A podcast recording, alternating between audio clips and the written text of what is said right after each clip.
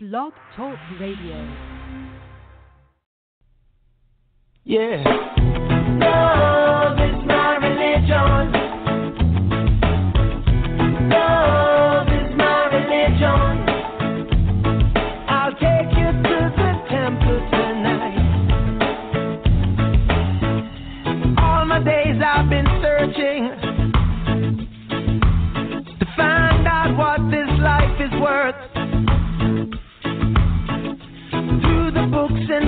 And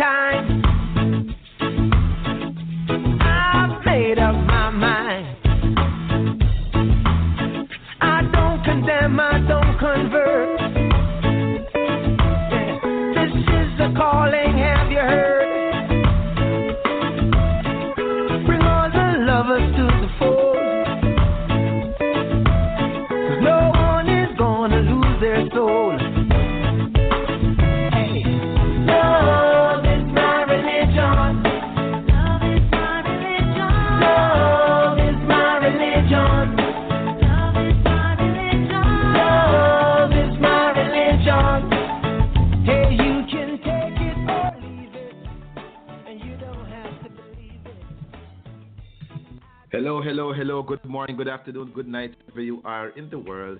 My name is Clive the Cool Dude Forrester, and as always, I'm joined by my co-host and producer Hilaire, the Fire Breather Sobers.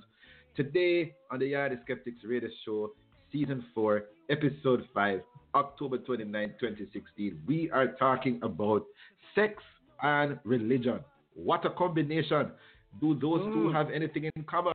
Does one impact on the other? Oh my goodness, we are going into the holy of holies inside the bedroom this morning.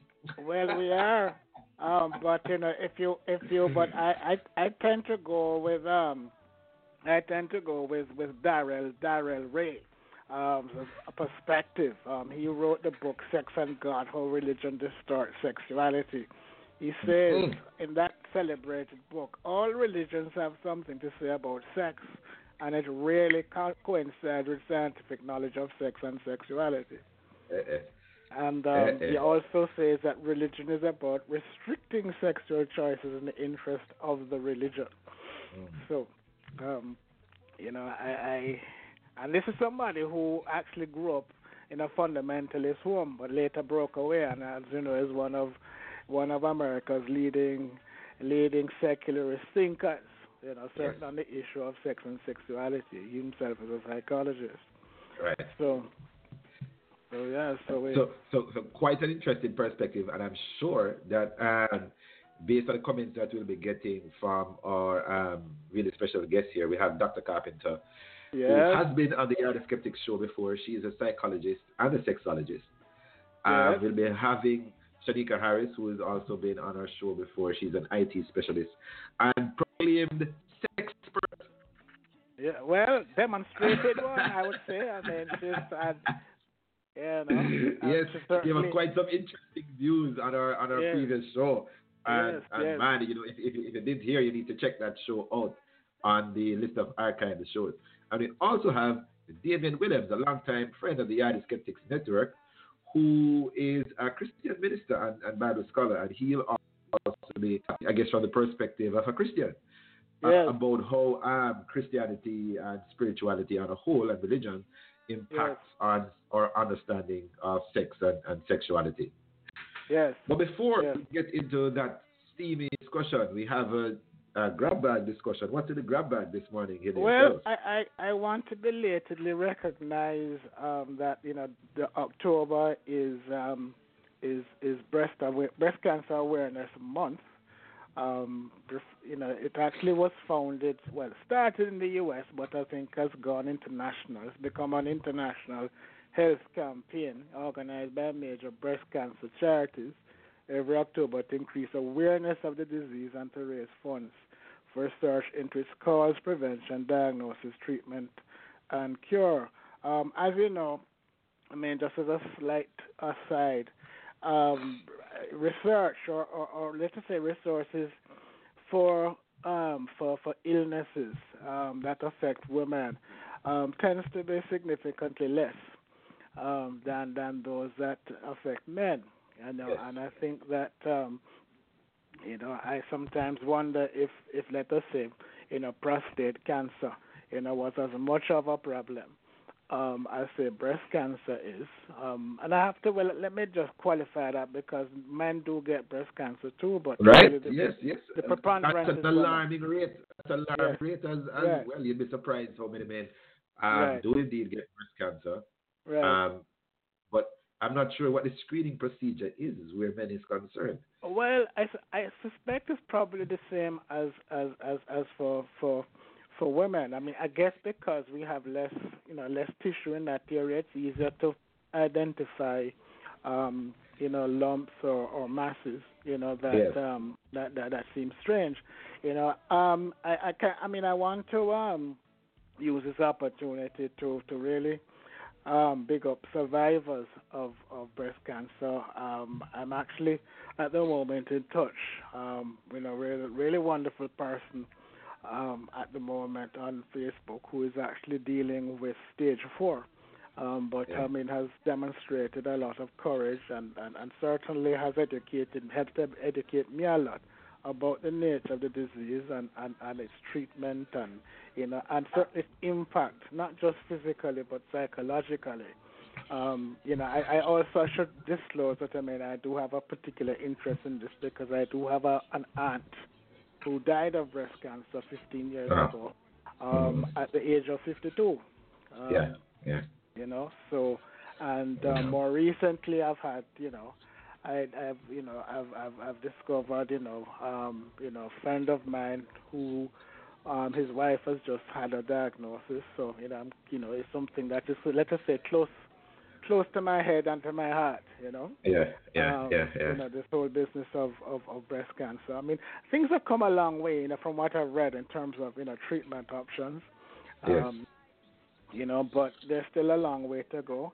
There is some controversy in the area um, that I've, I've, I've discussed, that I've kind of, you know, that I've kind of read about. I mean, I've been kind of vaguely aware about, but I've read a bit more that, um, Mhm. you know, there is some because what happens is that there are some companies, some corporations that are very that that that are very you know put a lot of resources you know Right. into breast cancer awareness um, month, but at the same time, some of them um, are also involved in manufacturing chemicals and, and other things, which show a link between Yeah. breast cancer. Um, so Right, there's a kind right. of, of dissonance, you know, between you know manufacturing of, of, of chemicals with show a link, while at the same time publicly supporting charities that are focused on curing the disease. Right, know. right, right, Um, right, right, right. So Wow, um, and I'm I'm seeing in the chat room now. Shaneka is saying um, a close friend of hers died two years ago from breast cancer. and She was 28. wow, you know, yeah. wow, and and it's it's these kids are really are the shots. You know, when you hear people die um so young. Just last night, a friend was telling me that he his boss um died at 46 years old, just recently, like last week or Yeah. something, Mm. from cancer, right? And uh, apparently, when she found out it was met- metastasized and Metastasize, yes, yes, yeah, uh, yeah, yeah. yeah, you and I, I mean, the, the the the public education campaign, I think, is is quite extensive. Um, you know, quite ubiquitous. I, I, I'm not sure there's a way that you could go and a, a doctor will tell you that you need to have a regularly scheduled mammogram once you reach a particular age and so on.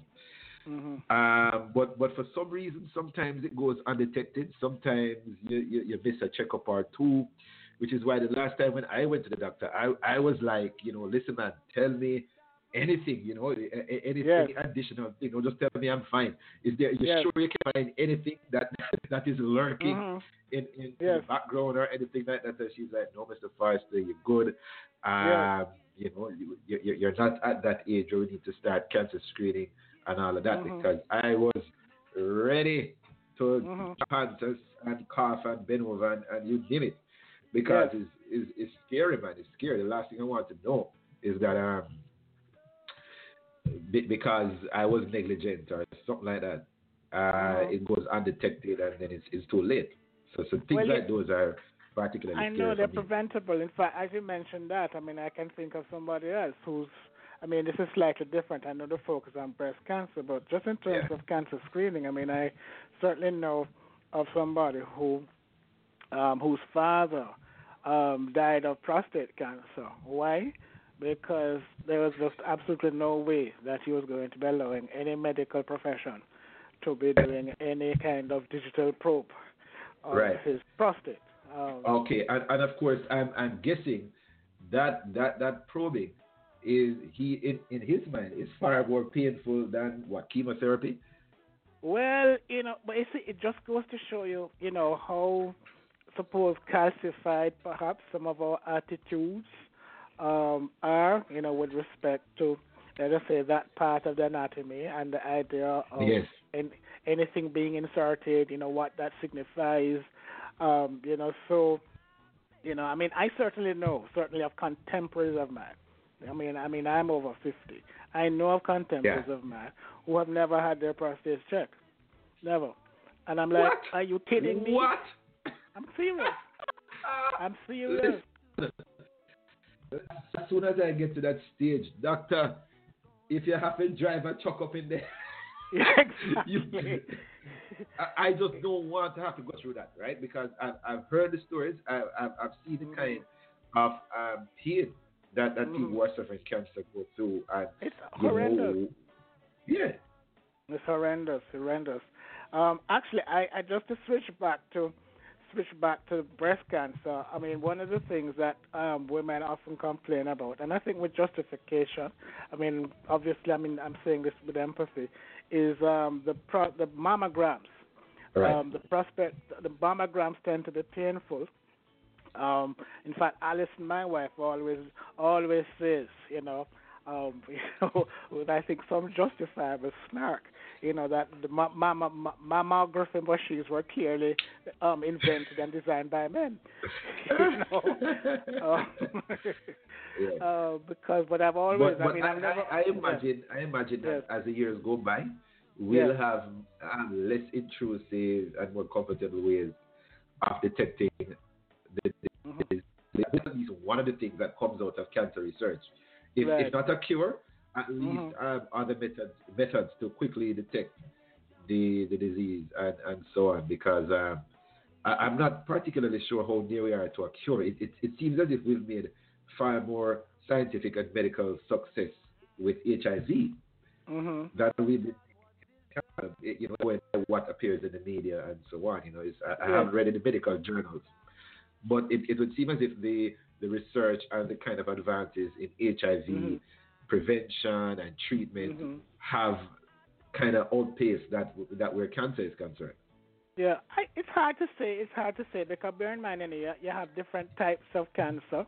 Um, even breast cancer. I mean, there are different types.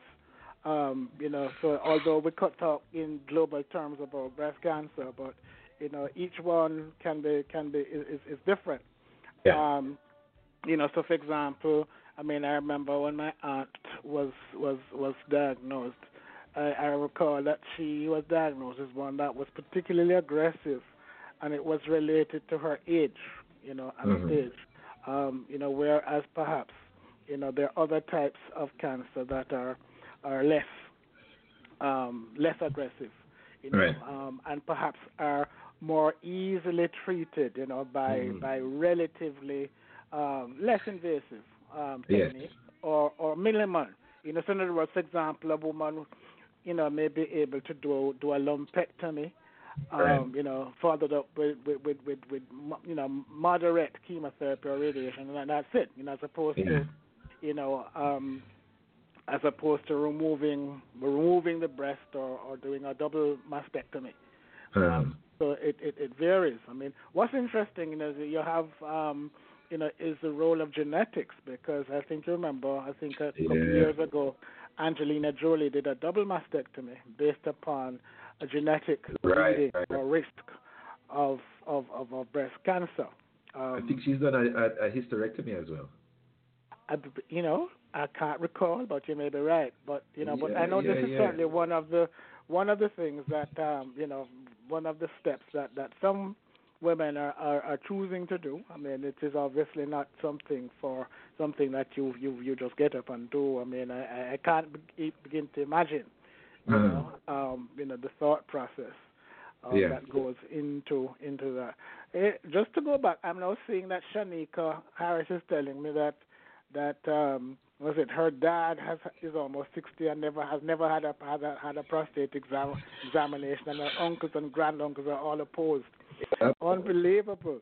Um Yep. I mean I, I, I I mean I followed I mean once I hit forty, I mean my doctor was like, Okay, time to Yeah. check it out. Right, and and you know we can easily tie that um that kind of aversion to a prostate exam to how Mhm. religion has impacted uh, sexuality in Jamaica. Right? Yes. So so yes. the, the, the particular brand of Jamaican Christianity has debatable no? Yes, Uh, yes. You know, it's it's off limits. You know, once once is the Italy with the anus. Yes, uh, yes, fundamentalist yes, yes. religions have erected across to safeguard the anus Right. of Yes, um, yes. all Jamaican persons, right? so Yeah, man. Yeah, yeah, and, yeah. and So- as a result, we, we have this kind of craziness where prostate exams is, is concerned. It's, it's unfortunate.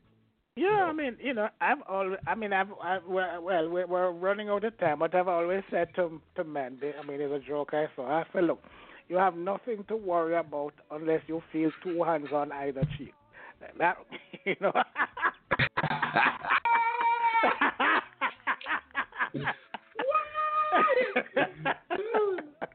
you really have nothing to worry about, you know. You know, so.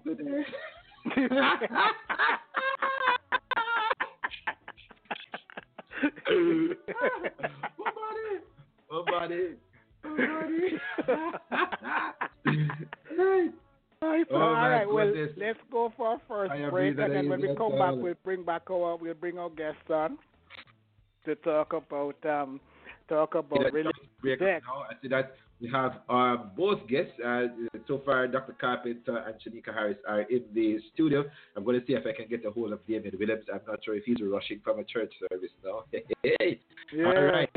hmm I'm here with sexual healing. Let's get it warm in here, people. Stay tuned to the other Mhm. mm. the show.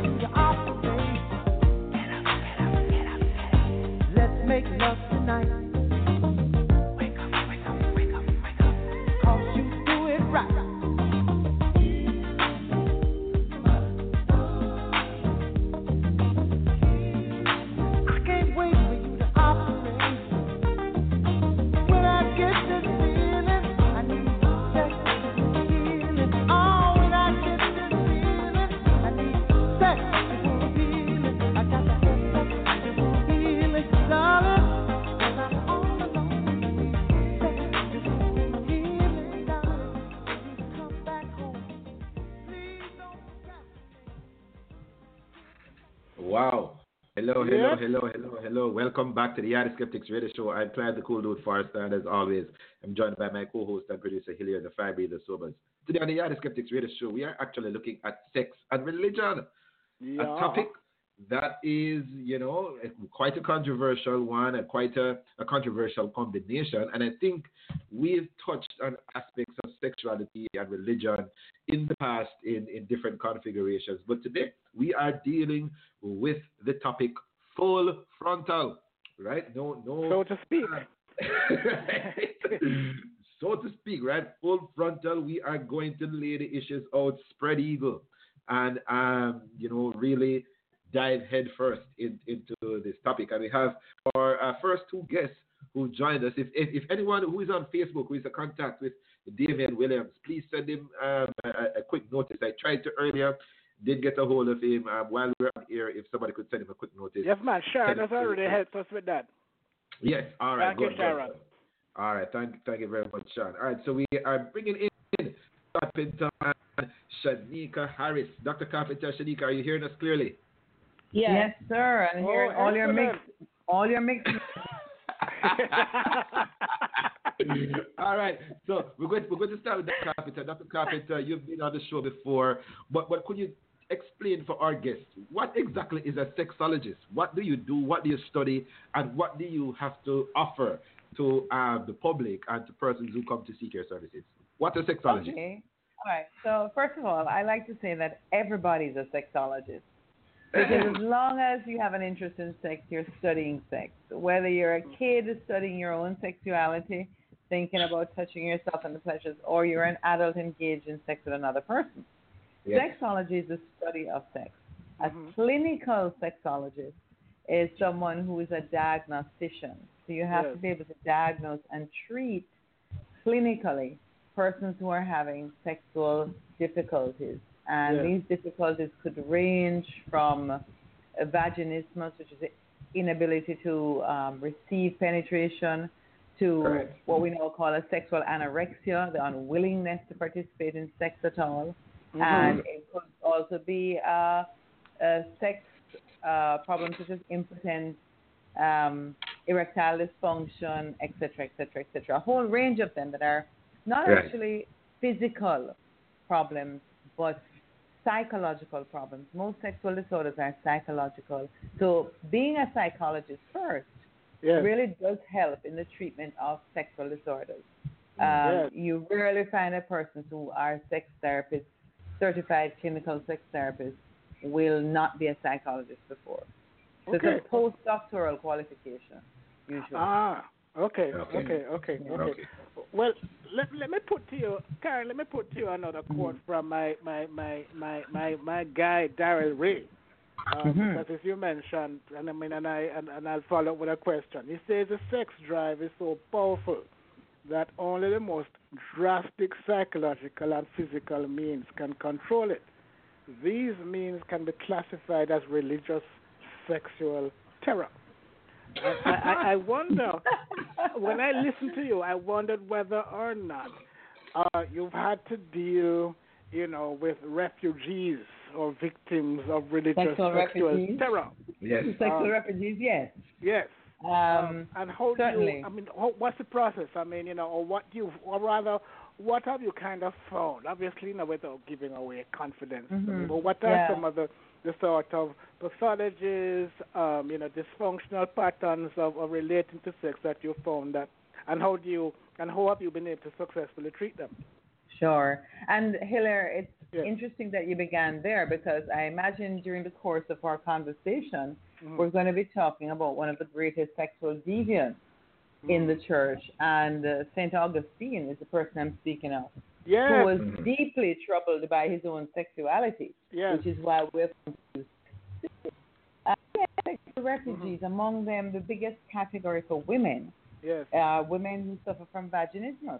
Oh, really? I've had several, I think more cases of vaginismus than is normally seen in a population Really? While practicing in Jamaica because I used to say to people on air that I would treat vaginismus free, and I have done so. Really? So I've had many, many cases of vaginismus. Usually a strong religious upbringing is part Mm. of that problem. But the classical case of vaginismus is really one where someone has been molested, uh, victim of rape during childhood, and yet I find cases where neither of these things have taken place, simply a Mm. very heavy religious overlay Yes. that has. I, I, I, I say that, you know, when we play with a machine, if you're going to be a Christian and you say no sex before marriage, don't tamper with the button. Yes. Yeah, you put the car in first. Well, the Yes. body's like a Ferrari when it comes to sex. And you take a Ferrari, you put in first gear, second gear. You put it in third gear and pull up the handbrake. Yes. And then you slam your foot on the brake inside the car and put in fourth. Yeah. so you want to have petting, necking, all kinds of explorations, but no penetration. I don't think that works. I think you ruin the machine. So Yeah. we Uh-huh. have cases where men and women have engaged in sexual activities above the waist with very little activity below the waist except for cunnilingus. And then when it comes to penetration, there's a huge problem. Yes. Right. They've practiced to Mhm. fondle each other, excite each other, play with each other, sans penetration, without penetration. Mhm. And Yes. so when a penis and a vagina get involved, problem. Mm. The car, the car And can't I've had go the- into fifth gear. Can't go It into can't fifth gear. because Not, it's not even a little bit. stuck. Yeah, it's Not already even a got little two tip. brakes working. hmm hmm No, because Can't in fact, go into fifth either gear. the man loses Yeah. either the man loses his erection, which is erectile dysfunction, or the woman clamps down and the first thirds of the vagina shuts like a like a a metal door, Wow. and no penetration can take place. And this is those psychosomatic, cases, Karen. Totally psychosomatic. Most of those cases come to me from gynecologists Wow. or from the couple that have got married in church and they realize they can't consummate the marriage two, three Yeah. years into the into the marriage. Yes. And Two years? serious.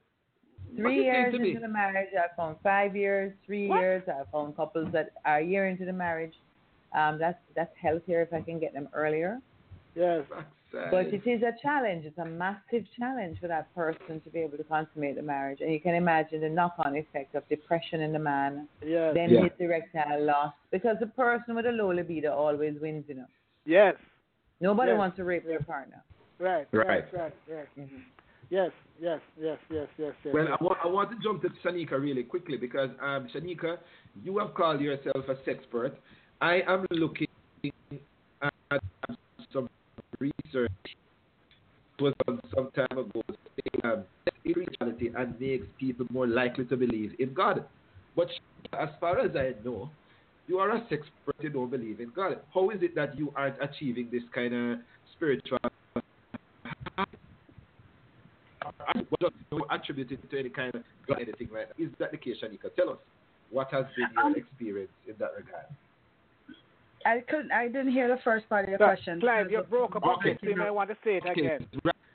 So Shaneka, I'm looking at some research here that's saying that um, having sex increases spirituality and um, causes people to believe in God. But as far as I know, Shaneka, you are a sexpert, um, you know, quite involved in sex and understanding sex and sexuality, but you're not a believer in God. What is it that you aren't getting that kind of spiritual high from sex that the research is talking about? Is it just hogwash? What are some of your thoughts on that? well, that's the first time I ever heard of that research. Um, I, I, I don't know. I, I've never heard of that research before. I, I feel like um, I don't. I don't think the two have anything to do with each other.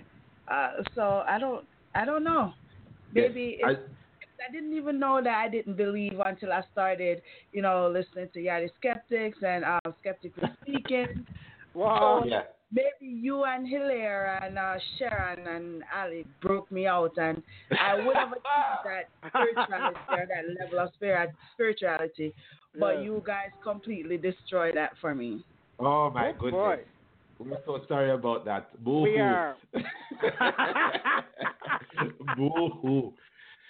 But um, what what makes you consider yourself a sexpert, Shaneka? I'm sorry. Could you repeat that for me? What makes you consider yourself a sexpert? Um. it- Okay, so let's use another word. Let's use sex enthusiast. So, um, Sex Alright. enthusiast. Yes. Yeah. So I feel like owning my sexuality, um, not being afraid to go out and explore uh, sexuality, uh, sexuality. Um, that's what makes it, it, you know I explore a lot of different areas of sex and sexuality and um, intimacy. So I feel like that gives me room to speak on my experience. It might not be on a professional level, Yes. but there Right. is a lot of experience behind the things Mhm. that I speak about. Yes. Well, if I may follow up with that, if I may follow up with that, I mean, in terms of, you know, drilling down on experience. Um, again, you know, pardon me for again going back to Darrel Ray, but Darrel Ray says, certainly in his book that I mentioned earlier, that fear is the foreplay of religion. And I, I wonder whether you have not found that to be also the case um, when it comes to sex and perhaps sexuality. Um, I mean, in other words, or, or, or maybe maybe let me frame it this way. I mean, do you find in your in any of your encounters that this fear that's associated with with religion um, is somehow somehow you know um, is a stimulant or or, or, or, or let us say um, encourages people to be quote unquote transgressive you know, um, and then maybe go into a kind of, of retreat into guilt. I mean, what's been your experience um, in dealing with, with this dimension? Um, uh, my experience is quite the opposite. Um, Okay. The fear that stems from religion or uh, being a heathen or you know Right. something, you know, experiencing something that's taboo is Mhm. what drives sexuality. Mhm. Um, is what drives people into these dark rooms right, um, where they don't exchange names or they don't exchange personal Mhm. information. Right. Uh, um, but they explore their sexuality. It's Mhm. the, you know it's it's kind of the stigma associated with it that makes it so ex- exciting. yes, I'm not sure if that's what you're asking, but that's that's been my experience. right, right. Well, Shaneka, I want to ask. Um, well, d- were you ever like a, a, Christian, a, a believer, a religious person? Um, did you in church, and, and were you involved in religion and spirituality? And, and how did you handle your um, sex and sexuality at, at, at that point while you were a believer? What were some of the questions that were going through your mind? How did you resolve um, these questions, if at all? Um, I don't I don't believe I was ever a believer per se. Um, like many like most Jamaicans in church, you know, I used to get beatings when I was younger because I used to put on um shorts and marina under my church frock and instead of going to church I went to play football and then I would get beaten. So I was never be, Mm. really big on religion. I went to church because I was forced to. I went to church because I had to. My parents you know, forced me to go to church, so I went. Yes. Um, so I was never really big in church, but um, I started exploring and started watching like porn at a young age. So Mhm. um, it, I was always conflicted about what I was being taught or what I was learning um, in church and what I was seeing and what I was attracted to and what I was, what excited me. Um, Right. But I was Mhm. never a believer per Yes. se. Yes, yes. Okay. yes, yes. Okay. All right. That's Let's go back to Karen. Karen, Yes, sir. I'm going to come back to you with a question from Alison Irvin Sober that just came in. Are Hi, all- Ali. Yeah.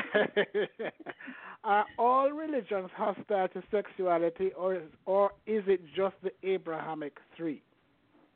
Okay. Um, all religions do not have the same approach to sexuality Mhm. because not all religions are formed in the same way.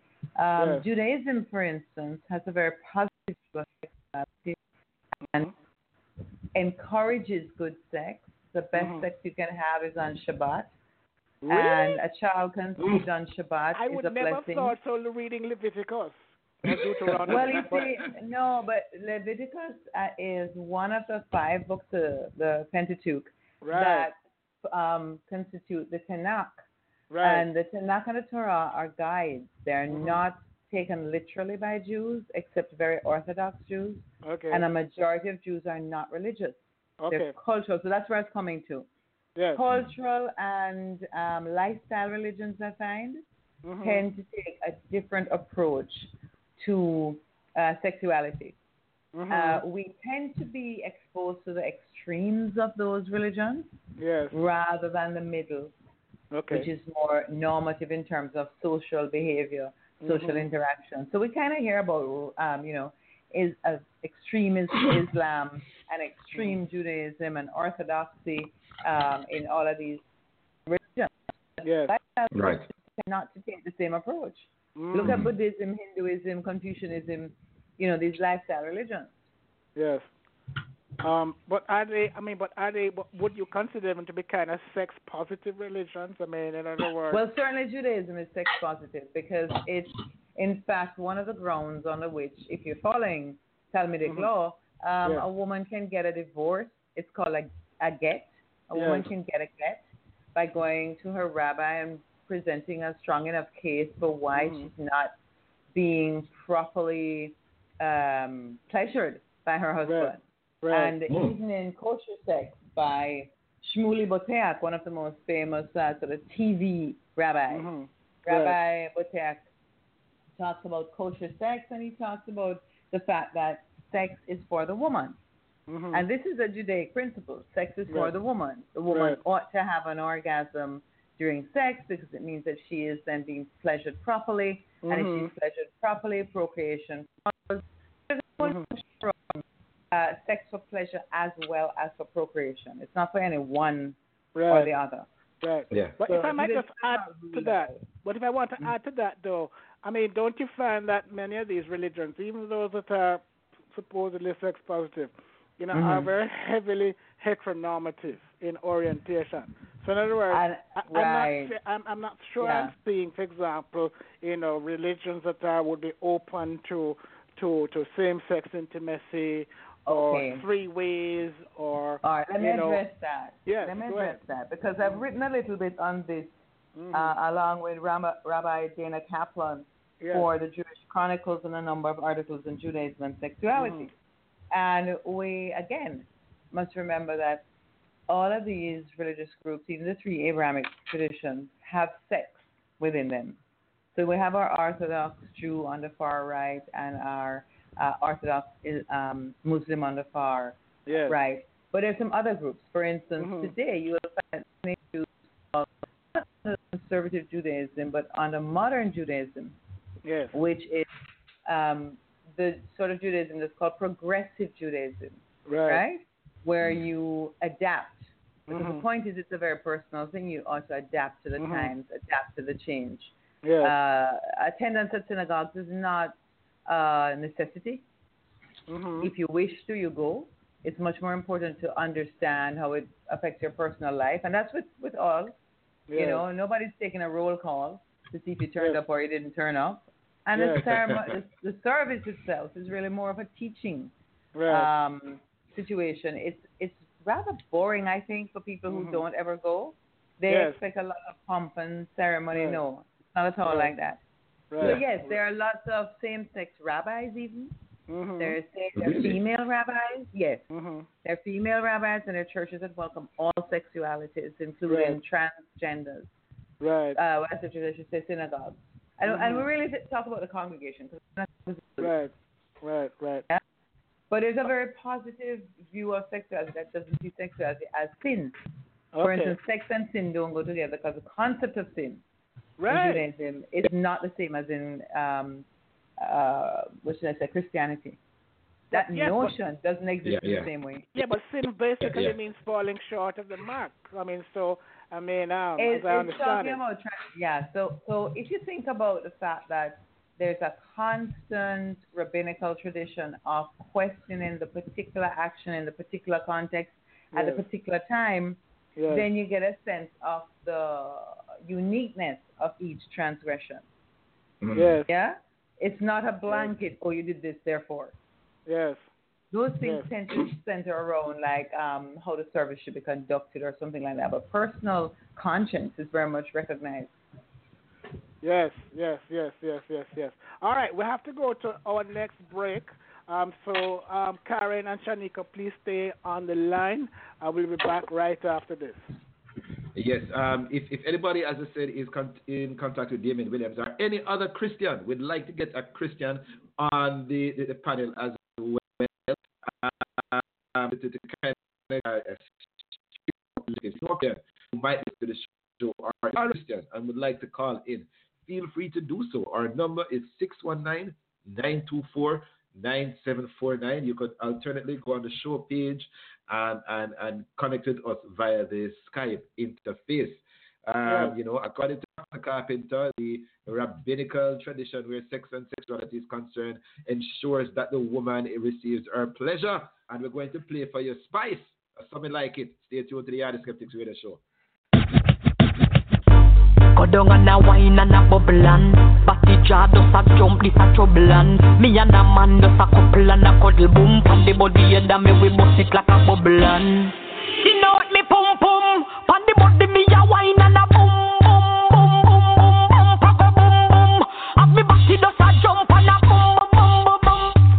Wine pan the body and a sit down pan the bait. Pum pum so tight so my man down fi cheat. Phone take a picture yeah that you fi tweet. Tell them gyal them wine yeah them careful. Me a boom it and I catch it on the beat. Me just a drop it. How me twerk it and a flap it on the gong like me a map it. How me tuck it and a pop it and a wine it and a lap it. Take a picture you fi snap it. Facebook it but crap it and Yes, I for me like it. Bring your body, come and make me ride it.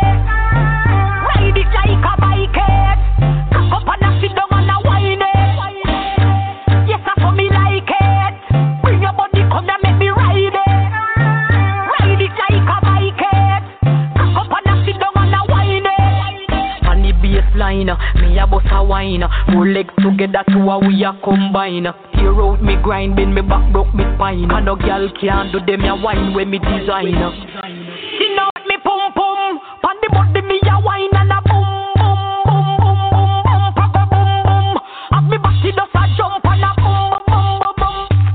Wine pan the body and a sit down pan the beat. Pum pum so tight so my man down fi cheat.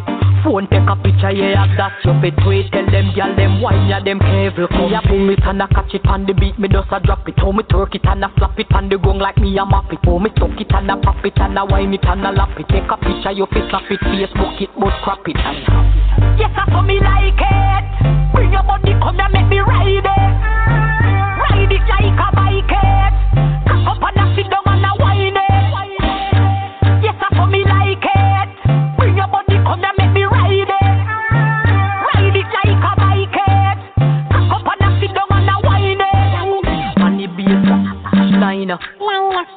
baseline, me a bust a wine. On the baseline, on the baseline. Welcome back to the Yardie Skeptics Radio Show. Oh my goodness, that was Spice with something like it. I can Yep. see the fire breather sobers on my FaceTime uh, video interface. He was wrong, broken out a little bit, you know, people. Oh yes, man. Oh Lord. Oh yes, man. Oh Yes, my man. goodness. Hear me Yeah, now. there Me have is some- hard me have things something me have to ask. Me have to ask Karen. Me have to ask Karen. In fact, more ask Shaneka too. Right? No, Karen. Mm-hmm. It occurred to me that that that that in certain respects, certain, and I'm thinking primarily of, of Christianity because that's the religion I'm most familiar with.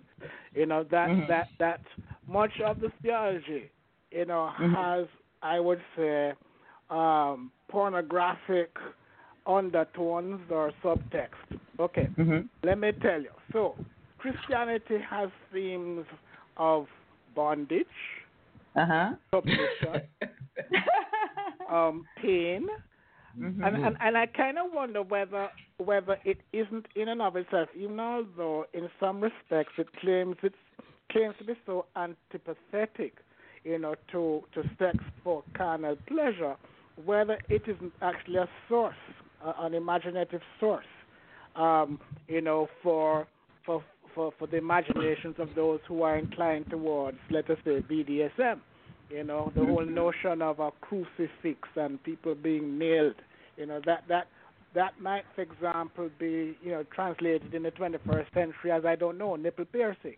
You know, Yes, genital yes. piercing. And I hear where you're going with So that. I, I'm just kind of wondering Mhm. whether, to what extent, you see, I mean, at a theoretical and certainly at a Mhm. clinical level, Mhm. religion or religious themes as kind of fueling, um, let us say, Right. sexual imagination.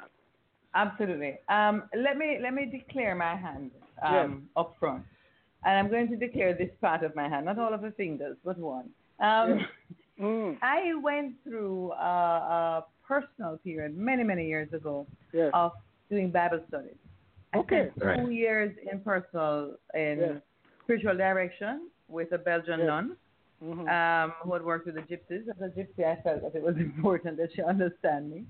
And um, I had been on um, part of the charismatic movement within the Catholic Church. Yes. I was trying to make one decision. Yes. Am I a Christian? Am I even slightly uh, similar to? When they put the definition in the dictionary, would they include a picture of me? No. Mhm. Right. So Mhm. through that process, and I think it's very important when you're making a big decision in your life, when you're rejecting something, to be Yes. absolutely knowledgeable about it. Right. So I went through every single translation of the Christian Bible there was, and at no point did I ever have this notion of Jesus as Savior. So I was Okay. troubled that I never got it. I Mhm. couldn't get it. Something in Yes. my mind just couldn't hold that.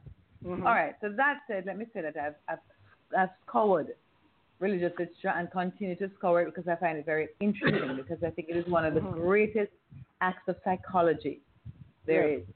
If we understand how religion controls our mind, Right. And our spirits, and our intellect, then we'll understand a lot about ourselves as individuals.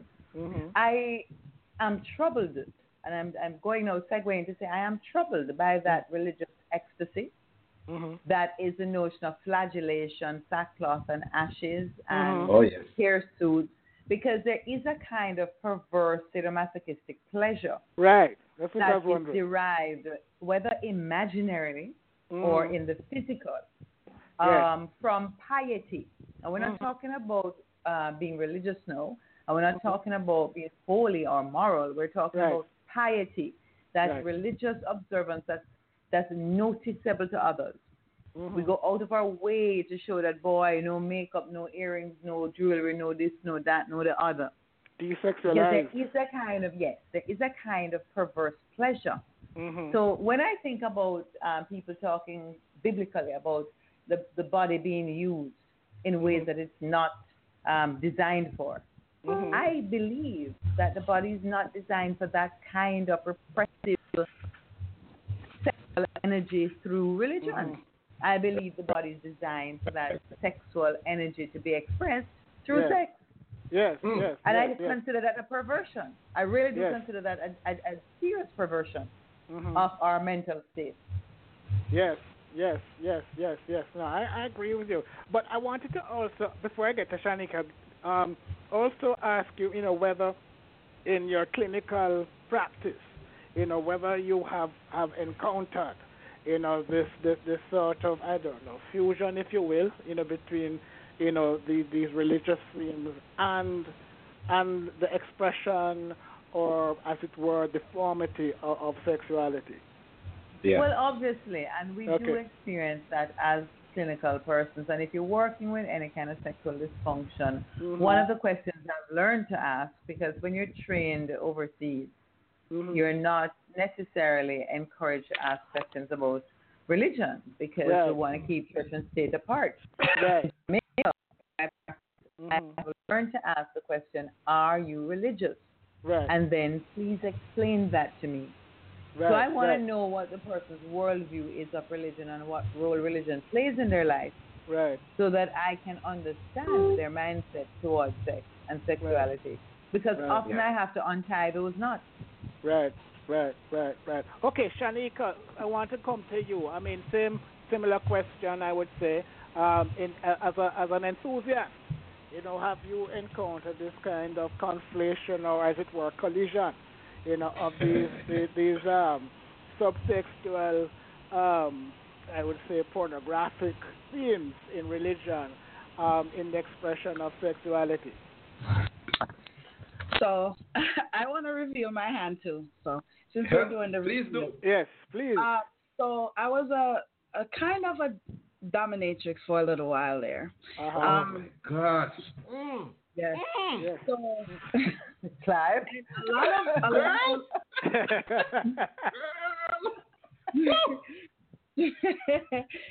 strangely enough, a lot of the the men that I came in contact with were ultra religious. really? Exactly. Yes. Exactly. From all religions or just mainly Christianity? Um, uh, I've encountered other religious men, Yes. but majority were Christian, and I'm Right. talking about pastors, preachers, deacons. really? Wow. Yes, Mm. um, who had these fetishes, the the same ones that you you know, the being tied up, the being um, stomped on, the pain, the bondage. Right. Um, Yeah. and it, it, it is very reminiscent of the things that you read in religious books. Yes. But I, I found it very ironic that these they go into churches every Sunday and they preach against these acts. These acts Mhm. they consider it, you know, satanic or demonic, and then these are the same fantasies that they want to live out. These are the fantasies Right. that they want to explore. Um, Yes. So I think there's definitely like some kind of a fusion between right. sexual exploration and religion. yeah. Can I ask in one follow-up question? bondage. One follow-up question, Shaneka. One follow-up question, Shaneka. And that is, um, in any of your experience, did you find that many of these religious men um, were either consciously or perhaps subconsciously, you know, seeking to be quote-unquote punished, you know, for their, their carnal desires? In other words, was this a way for them to kind of expiate their sin, you know, of, of, of the flesh? Um, yes, actually, Mm. I don't know. Um, have you seen what is it called? It's not Angels and Demons. The other one, the one before that one. Yes. Uh, by the movie by Don. Okay, so By Don the Brown. the priest, The Da you Vinci know, Code? he kept on punishing himself Yeah, for- the Da Vinci Code. Right. the, the Da Vinci Code, right? So he, Mhm. he was punishing himself for um, these sinful thoughts or whatever Mhm. he perceived was sinful. And in a lot of cases, it was the same thing. A lot Mhm. of these men that I encountered would have these sessions in the middle of the week because if if you know if it was done on the weekend, they then they couldn't show up to church. What Right. they desired was so painful. Well, Mhm. um, and it was like they're they were repenting for something. Um, Yes. They were they wanted to be punished. They Yes. It was a lot of stuff, but they wanted to be punished for whatever they perceived, whatever sinful act they perceived they had committed or whatever. Um, Mhm. You know, so Yeah. yeah, it, it is in a lot of ways connected. Yes. Therapeutic. I, I- I guess so. Yeah. I um, mean, I, I, if I might, um, Karen, here, yes. yeah, um, a little before we were talking about similar types of um, responses, and Yes. You're quite right. What that's called, that's called reaction formation. okay. Yes. Yes. I've and we're heard seeing that. a lot of reaction. Ah, we're seeing a lot of reaction formation right now in the U.S. election. Yes. Uh, there's no one who is more respectful to women than I am. Right. Yes. All yes. I gotta do is just take a couple tic tacs and I kiss them anytime I want. I grab their Mhm. genitals, etc. Right. That's right. reaction formation. Yes. So when we have that part of ourselves, our shadow side, that we are not happy with because Mhm. it doesn't conform to our ideal self, Right. we have a notion of who we really are, Yes. and then there's a person who turns up in the dominatrix room, in the dungeon, in the Right. playpen, yes. and we want to say, I am not this person. Mhm. It has to come out somewhere. So we Yes. tend to be over emphatic using Mhm. hyperbole in our language about the extent to which we're not like that. Yes. We also are more condemnatory of Mhm. people who are like that. Mhm. That's us trying to repress and define ourselves. That's what the sackcloth and ashes was about. And the Yes. whipping of self, the flagellation. Right. It was to get rid of the demon of lust. Right. And that's Wow. St. Augustine again, a man who lived in 354 to 430. And we're still following the teachings of a man who was a priest, who had a mm-hmm. concubine, who had Yes. a child with a concubine, Yes. who was tormented by sex, and says that his parents should have married him off early. That way he could have an outlet for his sexual desires. And woe is me because my parents didn't marry me off early. right. This is right. where we get this teaching with sex as sin. This is when it entered the teachings of the church yes. in the fourth century. It is now 2016. yes. I don't It's very can do the enduring. subtraction. Very enduring. But um, so that um, I mean, just to just to, to add to that, I mean, I, I, as you mentioned, the the, the August, Augustine. I mean, I'm also thinking of the words of Paul, um, Uh, who I A think as bachelor, a Yes. Roman and a Jew, a soldier, man was Yes. never married, never had children. We must question that.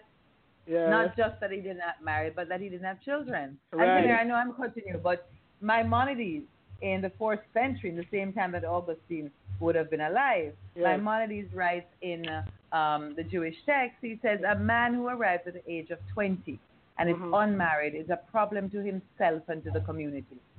wow. Okay, Wow. so let's yes. take that and extrapolate to these 12 guys running up and down at the age of over 20, Right. uh, preaching their particular brand of gospel. okay. and men who are leaving their wives to go and follow a band of folks, which is Mm. so anti the custom of the of the people. Oh boy. Yes. Well, maybe We, that's. we, that's we really need a cultural maybe they were having their own Yes. bath bathhouse bathhouse really- set up But- from but- them. Really needs to All right, wonder but because Hilaire, Hilaire, because we the, also, the guy they were following, Jesus, Jesus, to, to, to the best of my knowledge, Jesus never had any kind of sexual experience. What quali- what would qualify him who said so? to? Who said It, it, it, it is never mentioned. Well, he's Jewish. Yes. Never Let's start mentioned. there. He's Yes. Jewish. And he's Jew- Jesus is not a Christian. I wish people would get that through their heads. Yeshua Right. was never a Christian. Mhm. So Mhm. if he's brought up in the rabbinic tradition, there's no celibacy in, ra- in the rabbinic tradition. Mhm. The notion of being celibate doesn't exist. That is Uh-huh. a Catholic Christian tradition. Mhm. So by the age of 20, he would need a wife, and a wife there is not go to church and have a pastor say something. There are four phrases that you need to to take away. You don't even need a witness. You But but but but okay. But in the You are- absence of a wife, in the absence No, in the absence of a single Uh, wife. Let us yeah. declare. or single wife, the- because people people declare that um, Jesus born was born and he died as a virgin. Mary Don't be ridiculous. Um, He's a Hebrew. Mary He cannot. was a virgin. Mary was a virgin for her entire no, no, life. no, no, no, no, no. That's not true. That also came into the uh, Christian Yes. Catholic Church Yes. because it was a retroactive move. And I wish we had a Christian on. I wish we had a theologian. It was Yeah. a Yeah. retroactive move to sanctify the notion of Eve Mhm. in the first book of the Jewish text, Genesis. Uh-huh. It's not a Christian text. Mhm. And so the Christian church then said, hmm, retrograde move. Let's see how we can fix up Genesis. Mhm. All right, let's make Mary a virgin. Therefore, Eve can be a virgin too, and Yes. children can come about with this virgin birth. And the virgin birth permeates many religious groups. It does. The the, the. Messiah killed on a hill. Mhm. Many religious groups have Yes. this heroic figure. Right. So it's not Yes. unique to Christianity, but certainly within the Jewish tradition, Yeshua may have had more than one wife. Yeah. As an itinerant Jew and a rabbi, it is Yes, yes. unlikely he had none, but it is likely he had many. All right. Okay, we're going to go to our next break, and when we come back, I'm going to bring up a question from Alison Irvin, a very interesting and very provocative question. Um, so right after the break, we'll go to that question. Okay. All right, thank you very much, Hilaire. Um, persons who are in the chat room would like to call in. Um, I'd invite you to do so after we get back from this next break here. Feel free, I see your comments in the chat room. Feel free to call in as well and, and contribute to the discussion. It is interesting to note, Hilaire, that I Yes. think right now in the chat room, our audience is exclusively female. Where I are the so. men on this part of the discussion? I Why understand. they have the yes, men I'm with you. hidden themselves? Where them there? Where them Where there? there? Find out that they're naked and have hidden themselves. Adam in the garden hiding. What a thing. Stay tuned to the Yardie Skeptics Radio Show. This is Inner Circle with Sweat. Soon come back.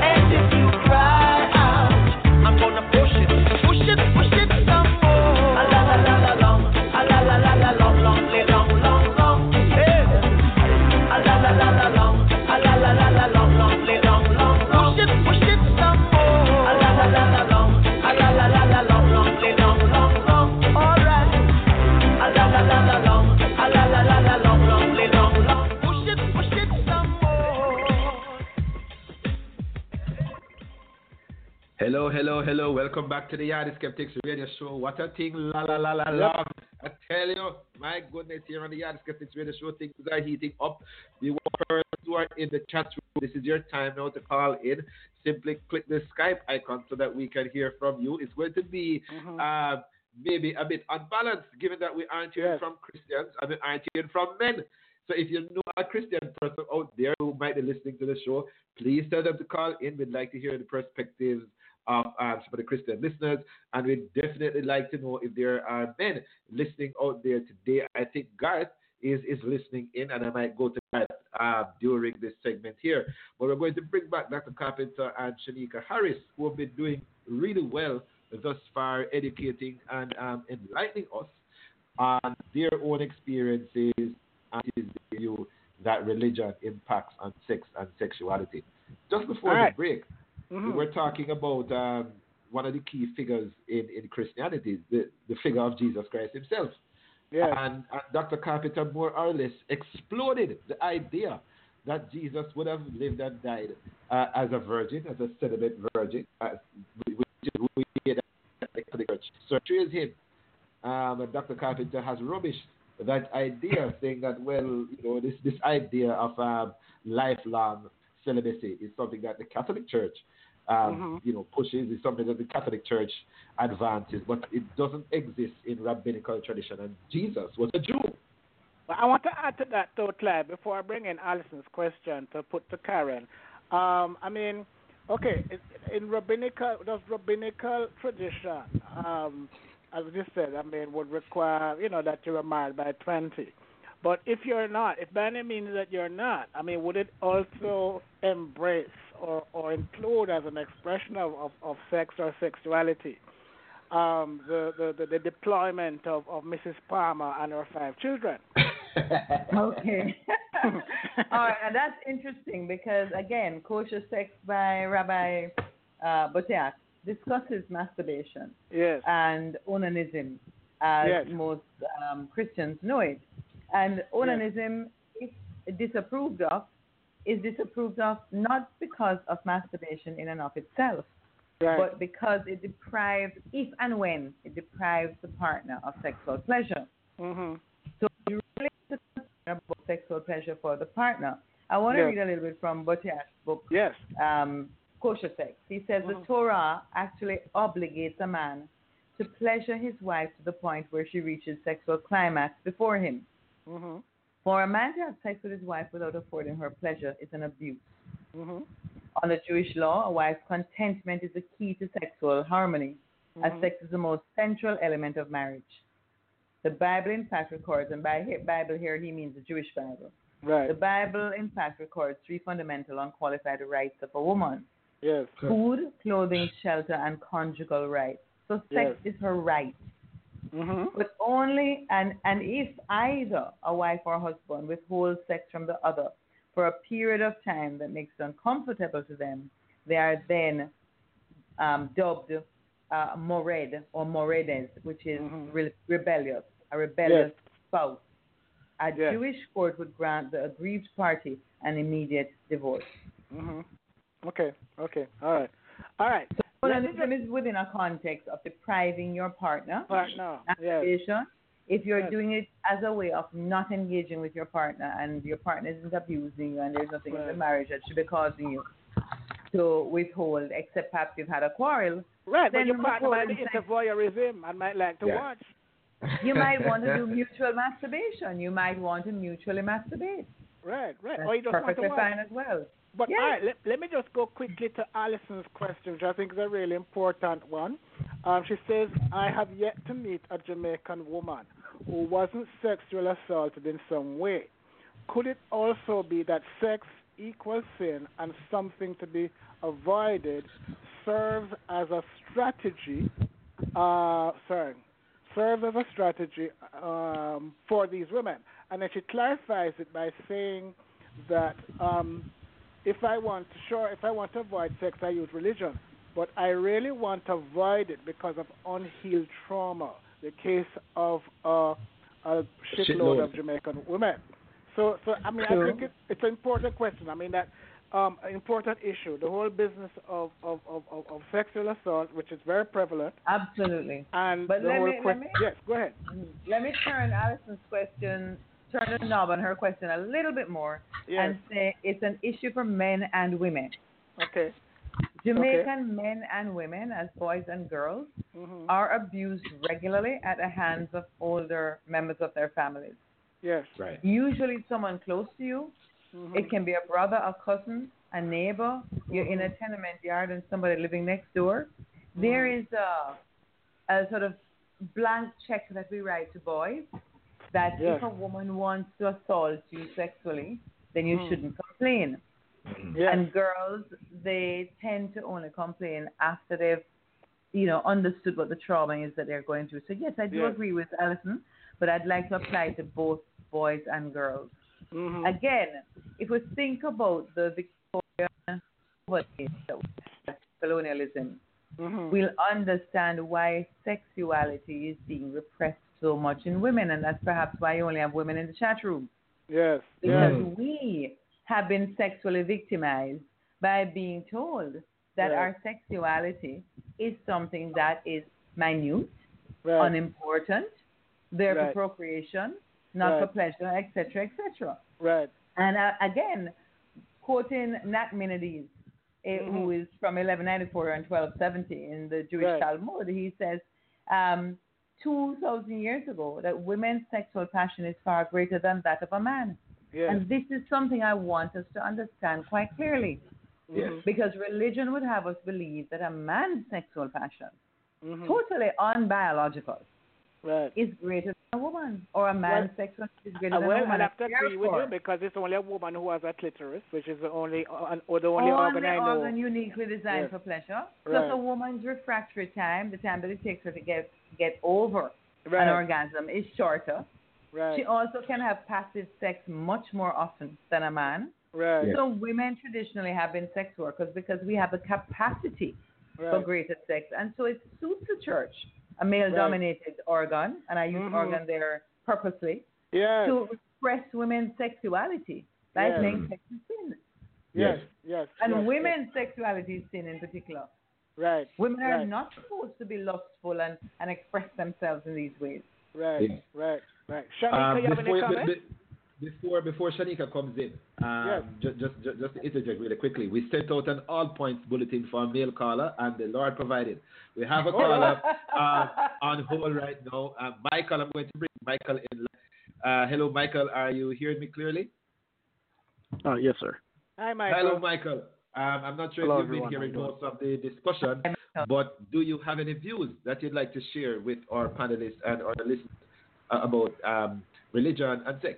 What has been your experience? Tell us a little bit about yourself. Well, I, I just wanted to add to the, the comment that the uh, previous um, uh, guest I was speaking about. I think the problem with that whole notion is that this idea that it's just religion that is the reason why there's a double standard as far as male and female sexuality. The reason there's a double standard, ma'am, is is because of just common sense and logic, and I'll, and I'll explain why easily. Mhm. The difference between men and women is that men and women, when it comes to getting sex with the opposite sex, have two different paths to achieving that. For a woman, it's not difficult to have sex. For example, you can walk up to any man and you could come straight out the gate and say, Can I have sex with you? And you probably get about 95% of the time you're going to get yes. On the flip side, if a man were to walk up to a woman and ask her bluntly, Can I have sex with you? He's almost always going to get a no and he might get slapped in the face because that would be taken as a sign of disrespect to a woman to do that. That's mm-hmm. the reason why there is, man, because men have to work to get a woman. It's a process. It's, it's it's considered an achievement for a man to have sex with a woman. Right. On the flip side, it's not considered an achievement for a woman to have sex with a man because it's, there's no work and it's easy. You can get out right now and just go on the street corner and, and talk to anyone you want to. You could have sex without even. It would take zero effort. That's why it's a double standard, man. It's Um, really simple. Clive, um, let me just interject briefly. Um, Michael, Yes. I I don't know how old Michael is, and he, I don't know if he's from my generation. Um, Mhm. But sex, sex has become very easy for everyone, not just men, not just women, everyone, everyone. You know, it's it's it's just easy now. You know, especially for the younger generation. You can go in any number of Facebook groups, any number of websites dedicated to, you know, this type of conversation or just making sex a lot easier, and you'll see it's not the same way where a man had to pursue a woman um, for two weeks or three weeks or a month before he could have sex with her. That's not the case in today's society, especially for the younger generation. I am 30, so my generation, and then everything that preceded. So you have 15 and 12, you have 12 year old girls in school having sex with a boy behind the bleachers. That just demonstrate that it's not that hard. You have, I, don't know, but there there are a number of groups. If you want to research it, there are a number of conversations or forums that are dedicated to this on Facebook where they explain how easy it is for a man to have sex with a woman. It's not difficult. like- it doesn't require dating. It doesn't require persistence. It doesn't require effort or energy. It requires nothing other than possibly a beard and a question. Would you like to have Well, sex? f- well, well, first of all, I'm in, I'm in my 20s. Michael, Would, would you say, I- I'm not I'm not an older person. Okay, would you say that social repercussions are different though? Um, you know, so so while it might be equally um, accessible to both genders, would you say that the social repercussions for casual sex on the part of a woman is far more significant than casual sex on the part of a man? Yeah, but let's Ah. but let's let's you have to address what she just said. Okay, Mm-hmm. she tried to now say that it's not easy. Let's address this because I'm in my 20s, right? Okay. And Yeah. all guys know this. Guys have two different categories for women, right? One is the what you would consider in like in my in my generation we we call them thoughts or basically the easy type of girls. And then you Yeah. got the girls that were considered wifey material, a woman that you would actually want to marry, right? Right. And so what you have is a it's a difference of character. Oh, Any woman, woman that you woman can that have, you admire any versus woman- the woman you desire. Yeah, we're talking about if, if, if as a man, we're talking about just strictly men. If you hook up with a girl and you can have sex with her within the first, second time you guys meet, or automatically she's not going to be in the wife category. That's not going to happen. No, no man would ever do that. But But Right, I, and Michael, so- Michael, hold on a We're not second, one talking about wifing and relationships and commitment. We're talking about the act of sex. You're saying it's difficult or it's significantly more difficult for a man to have sex with a woman, and I'm saying that it's not. We weren't talking about commitment. Well, Right. first of all, it is if if if you talk about the type of woman. Now, if you're talking about a loose girl that all you got to do is hook up with her one night, get her drunk, and boom, it's all good. That's different. We're talking about an actual real woman that's about something. You know, like any if you're talking about like these, you know, hood rat chicks that you can just come up to, throw a couple lines, run a little bit of game, and then you're in. That's that's that's always existed. That's not something that changed by generation. There's always been easy women. I'm talking about a woman that is actually worth something. Wait, wait, like wait, a wait, man. wait, wait, wait, hold on a second, Michael. One a second. A lot of value judgments there, Oh, Michael. yes, I'm going What do you mean I'm judgments? I- hey, I'm wait, saying what wait, every wait, man wait, out here is thinking. Hold on, No, line, hold on, line, hold on. a lot line. of no, no, no, no, no, well, not not all men think that way, and and and by by coming with these hard categories of thought and wife or easy and hard, then you know you you, you kind of force women into these categories when you know aren't for our uh, you know division like that. It's it's it's not our business to categorize women like that because in Right. even oh, your example. on. Well, on.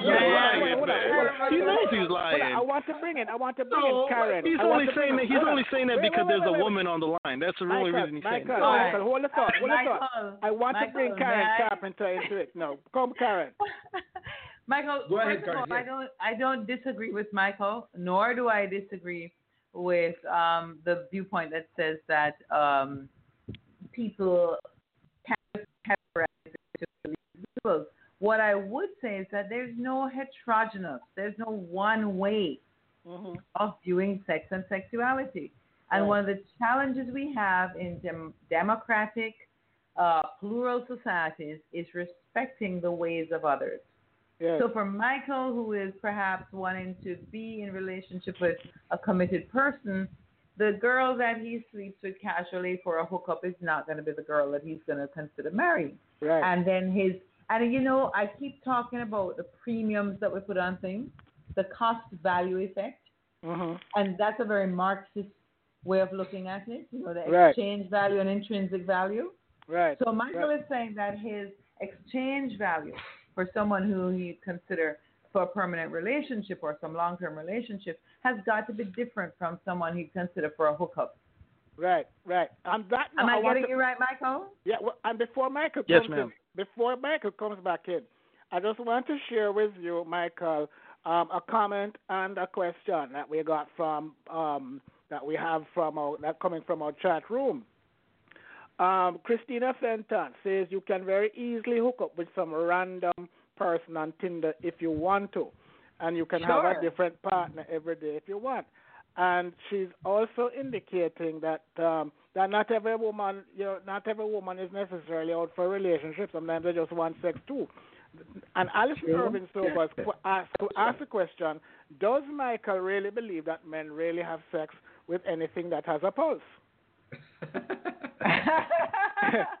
So, Michael, over to you. Yeah, that's that's really easy to say, and this is something. This is why we have to Mhm. have a separation of thought here. Like, if I was if I was speaking to just men right now, Yes. yes. everything I said, every guy in this room would agree with me. No, men I would- change their views.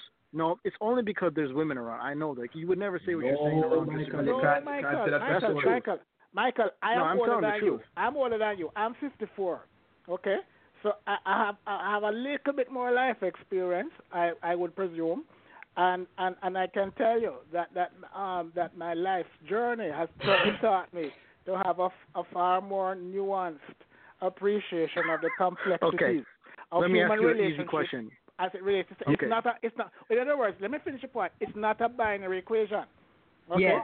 in Yes, other words yes, Okay. in other words the, the woman the woman who I might both I might admire and desire may come in the same package okay it and and, and, and at various times I mean there's no there's so in other words this you have kind of done a kind of separation well you know those those women that boy you hook up for a night, blah blah blah. Well, you know, not marriage material. When indeed, um, and I'm sure Dr. Carpenter would bear me out on this. There are a number of relationships which actually started out as one night stands and then progressed.